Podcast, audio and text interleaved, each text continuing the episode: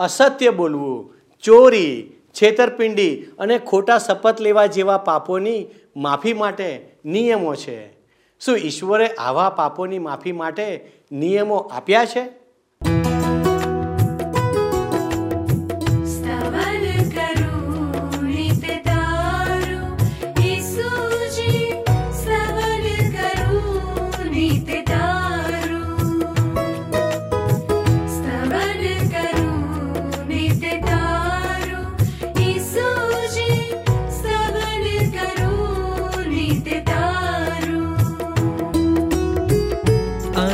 सर्वे शनि महिमाकप्रभु तार।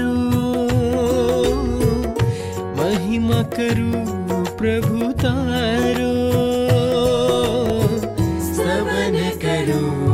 नित सम्य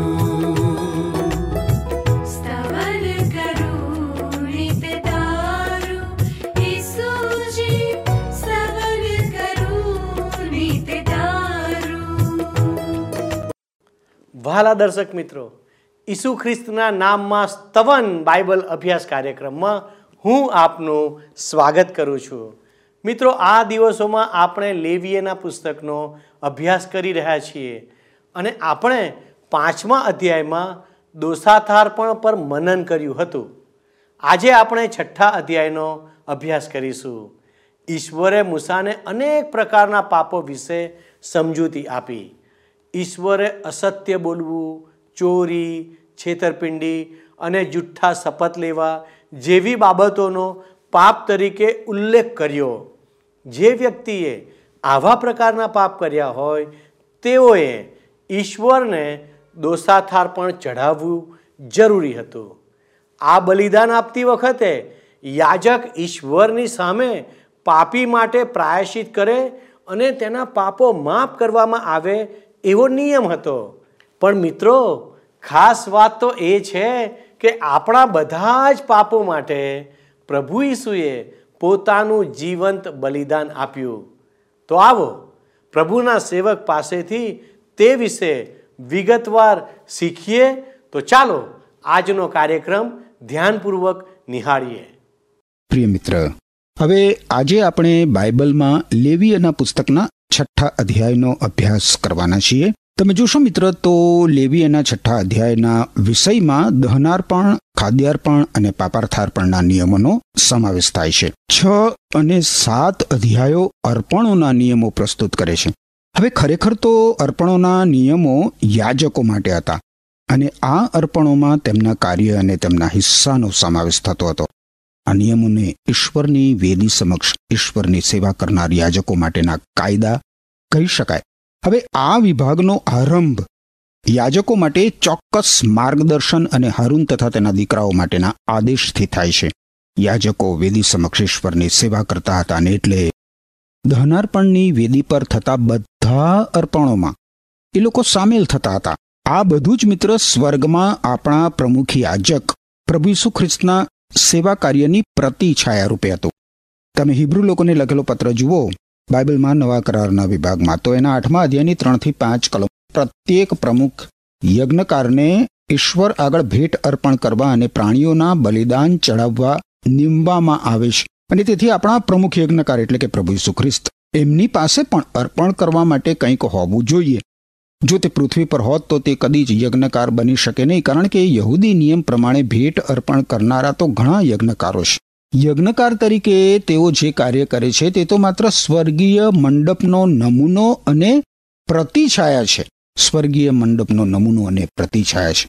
અહીં નોંધપાત્ર બીજી બાબત એ છે મિત્ર કે પ્રભુ ઈસુ ખ્રિસ્ત માત્ર યજ્ઞકાર યાજક જ નથી, પરંતુ એ પોતે બલિદાન પણ છે. ઈસુ ખ્રિસ્તે આપણા માટે પોતાની જાત અર્પી દીધી. હિબ્રુ લોકોને લખેલા પત્રના દસમા અધ્યાયની પાંચથી બાર કલમો તમે જુઓ તો લખવામાં આવ્યું છે કે જ્યારે પ્રભુ ઈસુ ખ્રિસ્તા દુનિયામાં આવવાના હતા, ત્યારે તેમણે ઈશ્વરને કહ્યું કે તમે બલિદાનો અને અર્પણો ઈચ્છતા નથી, પરંતુ તમે મારા માટે શરીર તૈયાર કર્યું છે. વેદી ઉપર પાપ દૂર કરવા માટે કરાતા બલિદાનોથી તમે પ્રસન્ન થતા નથી.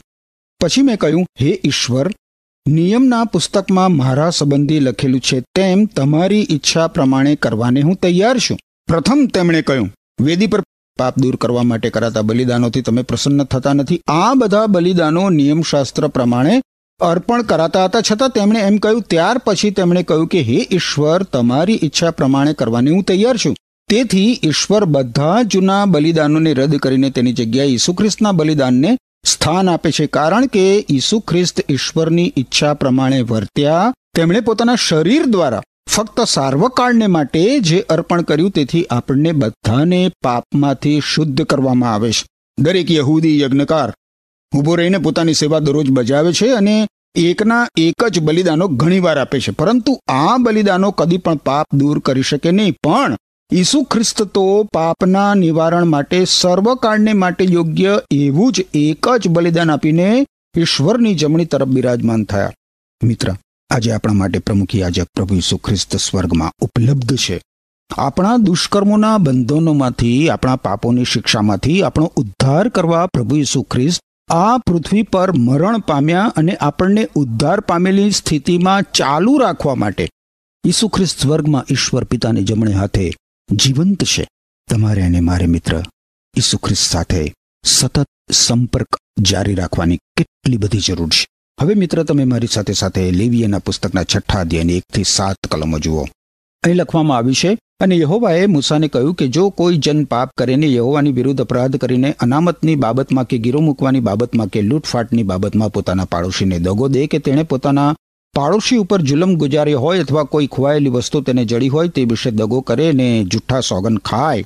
જો કોઈ માણસ આ સગડામાંથી હર કોઈ કરીને પાપ કરે, જો તે પાપ કરીને દોષિત થયો હોય તો એમ થાય કે જે તેણે પડાવી લીધું હોય અથવા જે વસ્તુ તેણે જુલમથી મેળવી હોય, અથવા જે અનામતની તેને સોંપાયેલી હોય, અથવા જે ખોવાયેલી વસ્તુ તેને જડી હોય, અથવા જે કાંઈ ચીજ વિશે તેણે જુઠ્ઠા સોગન ખાધા હોય, તે તે પાછી આપે તે ભરી પૂરીને પાછું આપે એટલું જ નહીં. પણ એમાં એક પંચમાંશ ઉમેરે તે દોષિત ઠરે તે જ દિવસે તેણે જેનું તે હોય તેને તે આપવું. અને તે યહોવાની આગળ પોતાનું દોષાર્થાર્પણ એટલે ટોળામાંનો તારા ઠરાવ્યા પ્રમાણેનો એબ રહિત ઘેટો યાજક પાસે દોષાર્થાર્પણને માટે લાવે. અને યાજક યહોવાની સન્મુખ તેને સારું પ્રાયશ્ચિત કરે એટલે જે કોઈ કૃત્યથી તે દોષિત થયો હશે તેની તેને ક્ષમા કરવામાં આવશે. આ બાબત અગાઉના પાંચમા અધ્યાયથી ઈશ્વરનું જુદા પ્રકારનું પ્રકટીકરણ લાગે છે મિત્ર આપણને. કારણ કે આ કલમો દર્શાવે છે કે માનવી વિરુદ્ધનું પાપ એ ઈશ્વર વિરુદ્ધનું પાપ છે. અને પ્રભુ ઈસુ ખ્રિસ્તે એટલે જ માથ્ય અનુસાર શુભ સંદેશના સાતમા અધ્યાયની બારમી કલમમાં શું જોયું છે? તમે જુઓ માથ્ય અનુસાર શુભ સંદેશ સાતમા અધ્યાય. બારમી કલમમાં પ્રભુ ઈસુ ખ્રિસ્તે કહ્યું છે કે બીજાઓ પાસે જેવા વર્તાવની તમે અપેક્ષા રાખો છો, એવો જ વર્તાવ પ્રથમ તમે કરો. બીજાઓ પાસે જેવા વર્તાવની તમે અપેક્ષા રાખો છો, એવો જ વર્તાવ પ્રથમ તમે બીજાઓ સાથે કરો. હવે લેબિયાના પુસ્તકના છઠ્ઠા અધ્યાયની એકથી સાત કલમોમાં કેટલાક ચોક્કસ પાપો દર્શાવવામાં આવ્યા છે. આપણે એ વાંચી ગયા.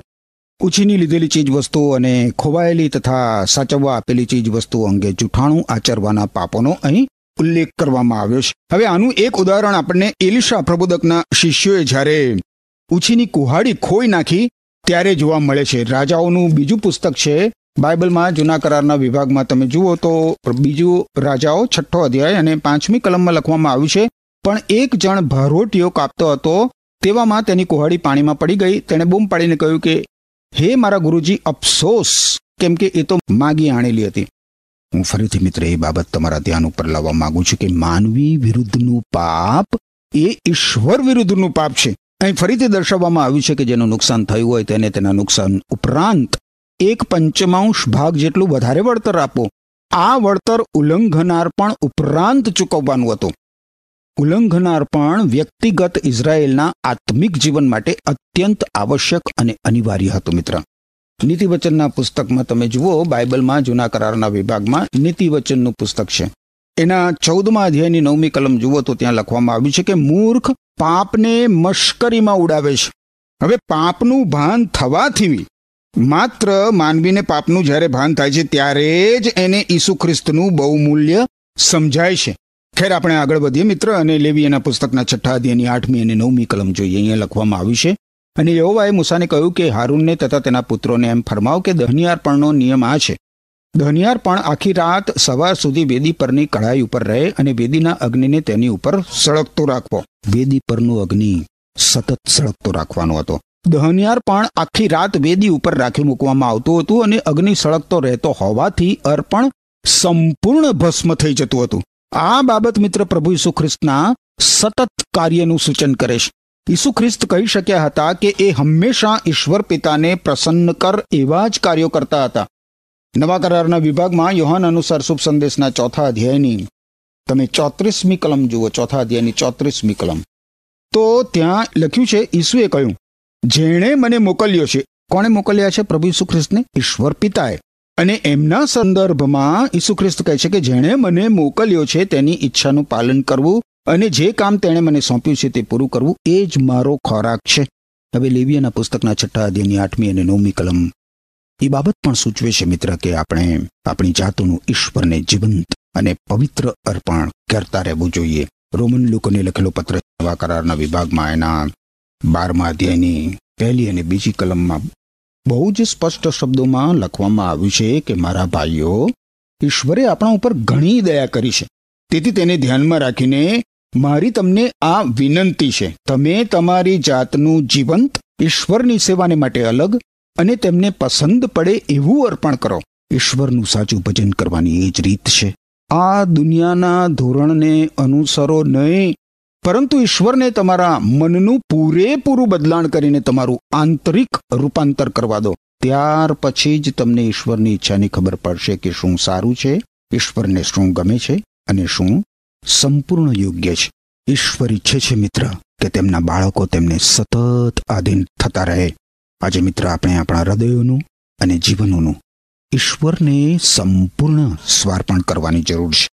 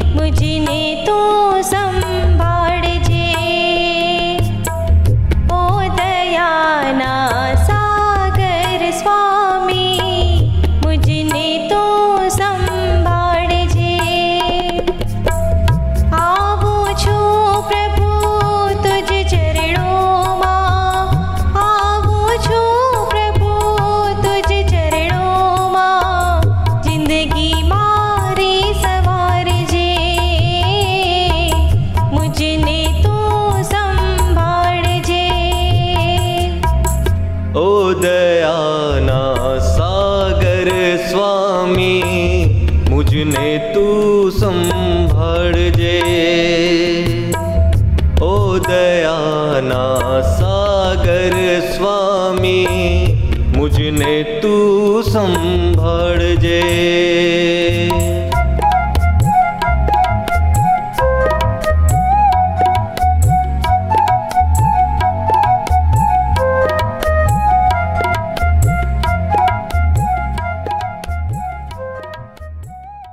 આગળ આપણે જોઈએ લેવીયના પુસ્તકના છઠ્ઠા અધ્યાયની દસમી અને અગિયારમી કલમ અહીં લખવામાં આવ્યું છે, અને યાજક પોતાનું શણનું વસ્ત્ર પહેરે ને પોતાના દેહ પર પોતાની શણની ઇજાર પહેરે અને અગ્નિએ ભસ્મ કરેલા વેદી પરના દહનિયાર્પણની રાખ લઈને તે વેદી પાસે મૂકે અને તે પોતાના વસ્ત્ર ઉતારે અને બીજા વસ્ત્ર પહેરીને તે રાખને છાવણી બહાર સ્વચ્છ જગ્યાએ લઈ જાય. યાજકે જે વસ્ત્રો પહેરવાના હતા, એ સુદ્ધા તમે જુઓ મિત્ર, ઈશ્વરે સૂચનાઓ આપી છે. જે વસ્ત્રો પહેરવાના હતા ને, એ સુદ્ધા સૂચનાઓ આપી છે. પ્રમુખ યાજકે બધા યાજકોની જેમ શણનો જબ્બો તો પહેરવાનો જ રહેતો હતો, પરંતુ એ ઉપરાંત એણે શણની ઇજાર પણ પહેરવાની હતી. આ બાબત દર્શાવે છે મિત્ર કે ઈશ્વર દેહના કાર્યો એટલે કે માનવી સ્વભાવના કાર્યો સ્વીકારી શકતા નથી. ગલાતી લોકોને લખેલો પત્ર છે બાઇબલમાં નવા કરારના વિભાગમાં. તમે જુઓ, એના પાંચમા અધ્યાયની ઓગણીસથી એકવીસ કલમોમાં લખવામાં આવ્યું છે કે માનવી સ્વભાવના કાર્યો તદ્દન સ્પષ્ટ છે. વ્યભિચાર અશુદ્ધતા મોજ શોખ મૂર્તિ પૂજા ભૂત વિદ્યા વેર ઝઘડા ઈર્ષા ક્રોધ સ્વાર્થ જૂથબંધી પક્ષાપક્ષી અદેખાય દારૂડિયાપણું અને ભોગવિલાસ અને એવા બીજા કાર્યો. જેમ મેં પહેલા ચેતવણી આપી હતી, તેમ હમણાં આપું છું. જેવો આવા કૃત્યો કરે છે, તેવો ઈશ્વરના રાજનો વારસો કદી મેળવશે નહીં. હવે આપણે આગળ જોઈએ લેવીના પુસ્તકના છઠ્ઠા અધ્યાયની બારમી અને તેરમી કલમ. અહીં લખવામાં આવ્યું છે, અને વેદી પરના અગ્નિને તે પર સળગતો રાખવો અને તેને ઉલવાઈ જવા ન દેવો. અને દર સવારે યાચક તે પર લાકડા બાળે ને તે તેના ઉપર દહનિયાર પણ ગોઠવે ને તેના ઉપર શાંત્યાર્પણની ચરબીનું દહન કરે. અગ્નિને વેદી પર અખંડ સળગતો રાખવો. તેને હોલવાઈ જવા ન દેવો. અહીં ફરીથી એ યાદ અપાવવામાં આવ્યું છે કે વેદી પરનો અગ્નિ સતત સળગતો રાખવો. સવારના આ અર્પણમાં સમગ્ર છાવણી માટે અર્પણ કરવામાં આવતું હતું, મિત્ર. યજ્ઞવેદી ઉપર સતત સળગતો અગ્નિ. આપણને યાદ અપાવે છે કે ઈશ્વરનો અગ્નિ સતત બળતો રહે છે. જે લોકો પ્રભુ ઈસુ ખ્રિસ્તનો નકાર કરે છે, પ્રભુ ઈસુ ખ્રિસ્તનો બહિષ્કાર કરે છે, એમના માટે ઈશ્વરનો આ અગ્નિ તો કોપનો અગ્નિ બને છે. યોહાન અનુસાર શુભ સંદેશના ત્રીજા અધ્યાયની છત્રીસમી કલમ તમે જુઓ. યોહાન અનુસાર શુભ સંદેશ ત્રીજો અધ્યાય છત્રીસમી કલમ. ત્યાં લખવામાં આવ્યું છે કે જે કોઈ ઈશ્વર પુત્ર પ્રભુ ઈસુ ખ્રિસ્ત પર વિશ્વાસ મૂકે છે, તેને સાર્વકાલિક જીવન છે. પણ જે કોઈ ઈશ્વર પુત્ર પ્રભુ ઈસુ ખ્રિસ્તને આધીન થતો નથી, તેને જીવન મળતું નથી. એથી ઉલટું, ઈશ્વરનો કોપ એના ઉપર કાયમ રહે છે. હવે આપણે આગળ જોઈએ ચૌદમી અને પંદરમી કલમ, લેવીયનો પુસ્તક, છઠ્ઠો અધ્યાય. અને ખાદ્યાર્પણનો નિયમ આ છે. હારૂનના પુત્રો તેને યહોવાની સન્મુખ વેદી સામે ચઢાવે અને તે તેમાંથી એક ખોબાભર ખાદ્યાર્પણનો મેદો તથા તેનું તેલ અને ખાદ્યાર્પણનો બધો લોબાન લઈને યાદગીરી દાખલ યહોવાને સારું સુવાસને અર્થે વેદી ઉપર તેનું દહન કરે. ફરીથી સૂચનાઓ યાજકો માટે આપવામાં આવી છે. તમે જુઓ, અર્પણ કરનાર ઈશ્વરની આરાધના ભક્તિ કરનાર છે. જે વેદી સમક્ષ ઊભો રહીને ઈશ્વરમાં આનંદ કરે છે. આગળ સોળ અને સત્તર કલમ જુઓ તો ત્યાં લખવામાં આવ્યું છે, અને તેમાંથી જે બાકી રહે તે હારૂન તથા તેના પુત્રો ખાય. તેને પવિત્ર જગ્યામાં ખમીર વગર ખાવું, મુલાકાત મંડપના આંગણામાં તેઓ તે ખાય. તેને ખમીર સહિત પકાવવું નહીં. મેં મારા હોમ યજ્ઞોમાંથી તે તેઓને તેઓના હિસ્સા દાખલ આપ્યું છે. પાપાર્થાર્પણની પેઠે તથા દહન્યાર્પણની પેઠે તે પરમ પવિત્ર છે. એ ખમીર વગર ખાવું. એવા શબ્દો અહીંયા લખવામાં આવ્યા છે મિત્ર. આ ખાદ્યાર્પણ જ્યાં ખાવાનું હતું, એ મુલાકાત મંડપનો ખાસ પવિત્ર સ્થાનનો વિભાગ હતો. એ વિભાગ પવિત્ર હતો મિત્ર, કારણ કે ઈશ્વર ત્યાં હતા. ઈશ્વરની હાજરી ગમે તે સ્થાનને પવિત્ર બનાવે છે અઢારમી કલમ શું કહે છે? હારૂન પુત્રોમાંનો પ્રત્યેક પુરુષ યહોવાના હોમ યજ્ઞોમાંથી તેમના જાથુના તથા વંશ પરંપરાના હક તરીકે તે ખાય, જે કોઈ તેઓનો સ્પર્શ કરે તે શુદ્ધ હોય. ઈસુ ખ્રિસ્ત પર વિશ્વાસ કરનાર બધા જ વિશ્વાસીઓ મિત્ર, પ્રભુ ઈસુ ખ્રિસ્તના પવિત્ર મનુષ્યત્વના ગૌરવમાં અને સૌંદર્યમાં ભાગીદાર બની શકે છે. મારે અને તમારે મિત્ર પ્રભુ ઈસુ ખ્રિસ્તમાં આપણે કરીએ છીએ એનાથી વિશેષ આનંદ કરવાની જરૂર હોય છે. ઓગણીસથી ત્રેવીસ કલમો આગળ આપણે જોઈએ તો ત્યાં લખવામાં આવ્યું છે, અને યહોવાએ મૂસાને કહ્યું કે, હારૂનનો અભિષેક થાય તે દિવસે તેણે તથા તેના પુત્રોએ યહોવાને આ અર્પણ કરવું. એટલે ખાદ્યાર્પણને સારું જાથું એક દશાંશ એફા મેદો, તેમાંથી અડધો સવારે ને અડધો સાંજે. તેને કઢાઈમાં તેલથી તળવો જ્યારે તે તળાઈ રહે ત્યારે તેને અંદર આણવો, તળેલા મેદાના ચોસલા પાડીને યહોવા પ્રત્યે સુવાસને અર્થે તારે ખાદ્યાર્પણ ચઢાવવું અને તેના પુત્રોમાંનો જે અભિષિક્ત યાજક તેની પદવીએ આવે તે તે ચડાવે જાથુના વિધિથી તેને યહોવાને સારું પૂરેપૂરું દહન કરાય અને યાજકના પ્રત્યેક ખાદ્યાર્પણનું પૂરેપૂરું દહન કરવું. તે ખાવું નહીં. તમે જુઓ મિત્ર, યાજકોએ ખાદ્યાર્પણ ખાવાનું હતું, પણ એ ઉપરાંત એમાંના દશાંશનું ઈશ્વરને અર્પણ કરવાનું હતું. જે યાજકને દસમો ભાગ મળતો તેણે તેમાંથી પણ દશાંશનું અર્પણ કરવાનું રહેતું. બધા જ દશાંશો અર્પવાના રહેતા. યાજકો પ્રાપ્ત પણ કરતા અને ઈશ્વરને આપતા પણ ખરા. ઈશ્વરના સેવકોએ આજે દાનાર્પણની બાબતમાં આમ લોકો મધ્યે નમૂનો બેસાડવાની જરૂર છે. આપણે બધાએ ઈશ્વરને દાનાર્પણમાં ભાગ લેવાની જરૂર છે. ચોવીસથી ત્રીસ કલમો જોઈએ. આગળ તો લખ્યું છે અને યહોવાએ મૂસાને કહ્યું કે હારૂનને તથા તેના પુત્રોને એમ કહે કે પાપાર્થાર્પણનો નિયમ આ છે. જ્યાં દહનાર્પણ કપાય છે, ત્યાં યહોવાની આગળ પાપાર્થાર્પણ પણ કપાય. તે પરમ પવિત્ર છે. જે યાજક તે વડે પાપાર્થાર્પણ કરે, તે તે ખાય. પવિત્ર જગ્યામાં એટલે મુલાકાત મંડપના આંગણામાં તે ખાવામાં આવે. યાજકોમાંનો દરેક પુરુષ તે ખાય, તે પરમ પવિત્ર છે. અને જેના રક્તમાંનું પવિત્ર સ્થાનમાં પ્રાયશ્ચિત કરવા સારું મુલાકાત મંડપમાં કંઈ આણવામાં આવ્યું હોય, એવું કોઈ પાપાર્થાર પણ ખવાય નહીં. હવે સૂચનાઓ તમે જુઓ મિત્રો, ફરીથી યાજકોને આપવામાં આવીશ પ્રભુ ઈસુ ખ્રિસ્તના ક્રુસ ઉપરના યજ્ઞનું સૂચન કરનાર પાપાર્થાર્પણ દહનાર્પણ માટે હલવાનનું બલિદાન કરવામાં આવતું હતું, ત્યાં અર્પવાનું હતું. દહનાર્પણ પ્રભુ ઈસુ ખ્રિસ્તના વ્યક્તિત્વનું સૂચન કરે છે મિત્ર. હિબ્રુ લોકોને લખેલો પત્ર છે બાઇબલમાં નવા કરારના વિભાગમાં. તો ત્યાં તમે જોશો બીજા અધ્યાયની ચૌદમી અને પંદરમી કલમ. હિબ્રુ લોકોને લખેલો પત્ર. એનો બીજો અધ્યાય. ચૌદમી અને પંદરમી કલમ તમે જુઓ તો લખવામાં આવ્યું છે કે જેઓને તે એટલે કે પ્રભુ ઈસુ ખ્રિસ્ત સંતાનો કહે છે. તેઓ એટલે કે પ્રભુ ઈસુ ખ્રિસ્ત માનવ પ્રકૃતિ ધરાવે છે. તેથી ઈસુ ખ્રિસ્ત પોતે તેમના જેવા બન્યા. કોના જેવા? માણસો જેવા. અને મનુષ્ય સ્વભાવના ભાગીદાર બન્યા. તેમણે આમ કર્યું જેથી તેમના મૃત્યુ દ્વારા તે મૃત્યુ પર અધિકાર ધરાવનાર શૈતાનનો નાશ કરે અને તે દ્વારા જેઓ પોતાના જીવન દરમિયાન મૃત્યુની બીકના લીધે ગુલામ જેવા છે, તેમનો ઉદ્ધાર કરે. માનવીના પાપો માટે સંતોષજનક બલિદાન હોવા માટે પ્રભુ ઈસુ ખ્રિસ્ત મિત્ર પવિત્ર, નિષ્કલંક અને પાપ રહિત હોવા જોઈએ. હિબ્રુ લોકોને લખેલા પત્રના સાતમા અધ્યાયની છવ્વીસમી કલમ તમે જુઓ તો ત્યાં લખવામાં આવ્યું છે કે ઈસુ ખ્રિસ્ત આપણી જરૂરિયાતોને પહોંચી વળે તેવા પ્રમુખ યજ્ઞકાર છે તે પવિત્ર છે. એમનામાં કોઈ દોષ કે પાપ નથી. તેમણે પાપી મનુષ્યોથી અલગ કરવામાં આવેલા છે. તેમને ઈસુ ખ્રિસ્તને પાપી મનુષ્યથી અલગ કરવામાં આવેલા છે અને આકાશ કરતાં પણ ઊંચે ચડાવવામાં આવેલા છે. માનવીનો ઉદ્ધાર કરવા માટે પ્રભુ ઈસુ ખ્રિસ્ત સમર્થ પણ હોવા જોઈએ. હિબ્રુ લોકોને લખેલા પત્રના ચોથા અધ્યાયની પંદરમી અને સોળમી કલમ તમે જુઓ તો લખવામાં આવ્યું છે કે આપણા પ્રમુખ યજ્ઞકાર ઈશ્વર પુત્ર પ્રભુ ઈસુ ખ્રિસ્ત આપણી નબળાઈઓ પ્રત્યે લાગણી ન ધરાવે એવા નથી. એથી વિરુદ્ધ આપણા પ્રમુખ યજ્ઞકાર પ્રભુ ઈસુ ખ્રિસ્ત આપણી જેમ બધી કસોટીઓમાંથી પસાર થયેલા છે અને એમ છતાં પણ એમણે પાપ કર્યું નથી.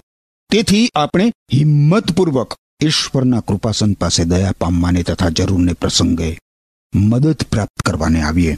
અને એટલે જ મિત્ર, માનવ મુક્તિની ઈશ્વરે કરેલી યોજનામાં પ્રભુ ઈસુ ખ્રિસ્તનો કુંવારીને પેટે જન્મ થવો આવશ્યક હતો. પ્રભુ ઈસુ ખ્રિસ્ત કુંવારી કન્યાના ઉદરે પવિત્ર આત્મા દ્વારા ગર્ભે રહ્યા હતા.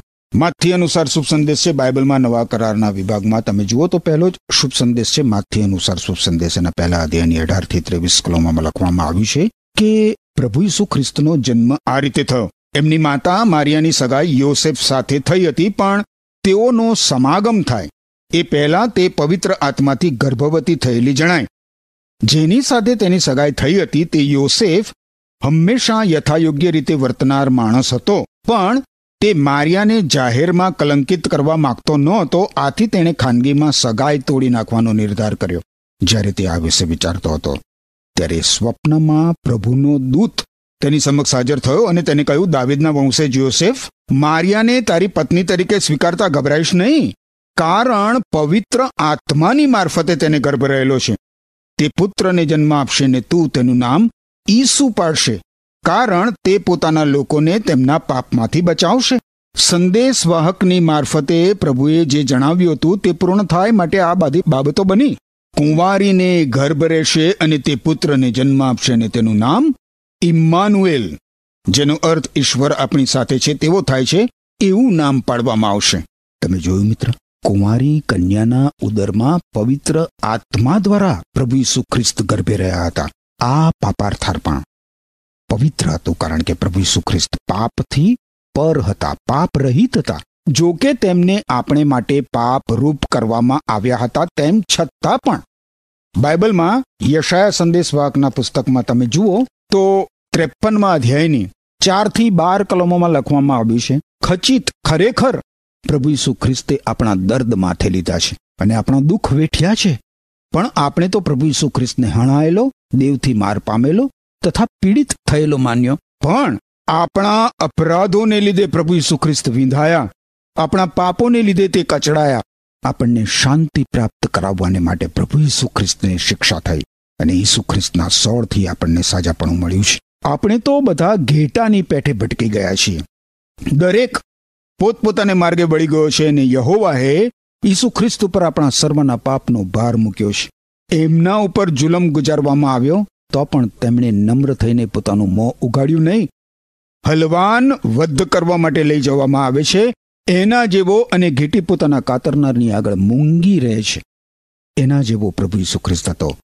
એમણે તો પોતાનું મોં ઉગાડ્યું જ નહીં. જુલમથી તથા ન્યાય ચુકાદાથી તેમને લઈ જવામાં આવ્યા. એમની પેઢીના માણસોમાંથી કોણે વિચાર કર્યો કે મારા લોકના અપરાધોને લીધે એમના ઉપર માર પડ્યો અને એમને જીવતાઓની ભૂમિ ઉપરથી મારી નાખવામાં આવ્યા? એમની કબર દુષ્ટોની ભેગી ઠરાવેલી હતી અને એમની મરણાવસ્થામાં તે દ્રવ્યવાનની સંઘાતે હતો, કેમ કે તેમણે અપકાર કર્યો નહોતો.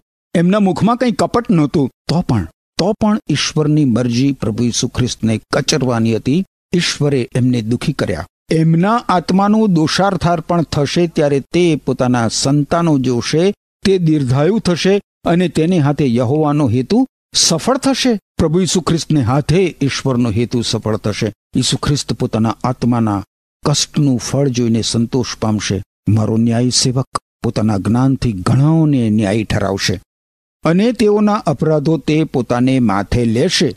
તે માટે હું મહાન પુરુષોની સાથે તેનો હિસ્સો વહેંચી આપીશ. અને પરાક્રમીઓની સાથે તે લૂંટ વહેંચશે કારણ કે તેણે પ્રભુ ઈસુ ખ્રિસ્તે પોતાનો આત્મા મરણ પામતા સુધી રેડી દીધો અને તે અપરાધીઓમાં ગણાયો. પરંતુ તેણે તો ઘણાઓના પાપ માથે લીધા અને અપરાધીઓને સારું મધ્યસ્થી કરી. આ પ્રભુ ઈસુ ખ્રિસ્ત મિત્ર, આજે તમને તમારા દુષ્કર્મોના બંધનોમાંથી, તમારા પાપોની શિક્ષામાંથી ઉદ્ધાર પ્રાપ્ત કરી લેવા માટે પોતાને શરણે આમંત્રણ આપીને બોલાવે છે. શું તમે પ્રભુ ઈસુ આમંત્રણને માન આપીને એમને શરણે જઈને મિત્ર, તમારા દુષ્કર્મોના બંધનોમાંથી, તમારા પાપોની શિક્ષામાંથી મુક્ત થશો? એમ કરવા માટે ઈશ્વર તમને કૃપા આપો. આમેન.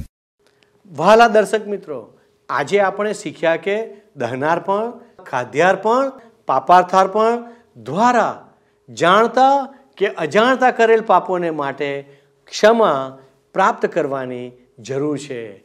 એક ખાસ વાત એ છે કે યાજકોનો હિસ્સો લોકો જે બલિદાન માટે આપતા હતા તેમાંથી આવતો હતો. પરંતુ યાજકોએ પણ તેનો દસમો ભાગ ચૂકવવો પડતો હતો, જે નિયમ આજે પણ લાગુ પડે છે. બીજો મહત્ત્વનો મુદ્દો એ છે કે ઈશ્વરે મંદિરમાં તેમની સેવા કરતા યાજકો માટે શ્રેષ્ઠ ભાગ અનામત રાખ્યો હતો. આપણે જોયું કે જૂના કરારના બલિદાનો પણ પાપોની ક્ષમા પ્રાપ્ત કરવાનું એક સાધન હતું. પરંતુ પાપોની માફી ફક્ત ખ્રિસ્ત ઈસુમાં વિશ્વાસ દ્વારા પ્રાપ્ત થઈ શકતી હતી. આ બાબત સ્પષ્ટ કરે છે કે ઈશ્વરે પાપોની ક્ષમા માટે બલિદાનની સ્થાપના કરી હોવાથી ખ્રિસ્તના ભાવિ બલિદાનમાં વિશ્વાસ કરવા દ્વારા જૂના કરારના સંતોનો ઉદ્ધાર થઈ શક્યો હતો. આજે પણ કોઈ ધાર્મિક વિધિઓ નહીં, પરંતુ ફક્ત ખ્રિસ્તમાં વિશ્વાસ જ આપણને પાપોની માફી આપે છે. એફએસી બે અને આઠમાં લખેલું છે, કેમ કે તમે કૃપાથી વિશ્વાસ દ્વારા તારણ પામેલા છો. અને આ તમારા તરફથી નથી, પરંતુ તે ઈશ્વરની ભેટ છે. શું તમે ઈશ્વરની આ ભેટ મેળવી છે? ચાલો, આપણે આજનો અભ્યાસ પ્રાર્થના સાથે સમાપ્ત કરીએ, પ્રાર્થના કરીએ. હે અમારા ઈશ્વર પિતા, અમે તમારો આભાર માનીએ છીએ, કારણ કે તમે અમારી કાળજી લો છો. અમને પાપોનું ભાન કરાવો છો, અમને પાપોની ક્ષમા આપો છો. પવિત્ર પ્રભુ, અમે તમારા હાથોમાં અમારું જીવન લાવીએ છીએ. દેવ, તમે અમને સંભાળો અને તમારી દયામાં રાખો. અમારી આ વિનંતી ઈસુના નામમાં માગીએ છીએ. આમેન. ઈશ્વર આપને આશીષ આપો. આમેન. શું તમને આ કાર્યક્રમ ગમ્યો? અત્યારે જ અમને મિસ કોલ કરો.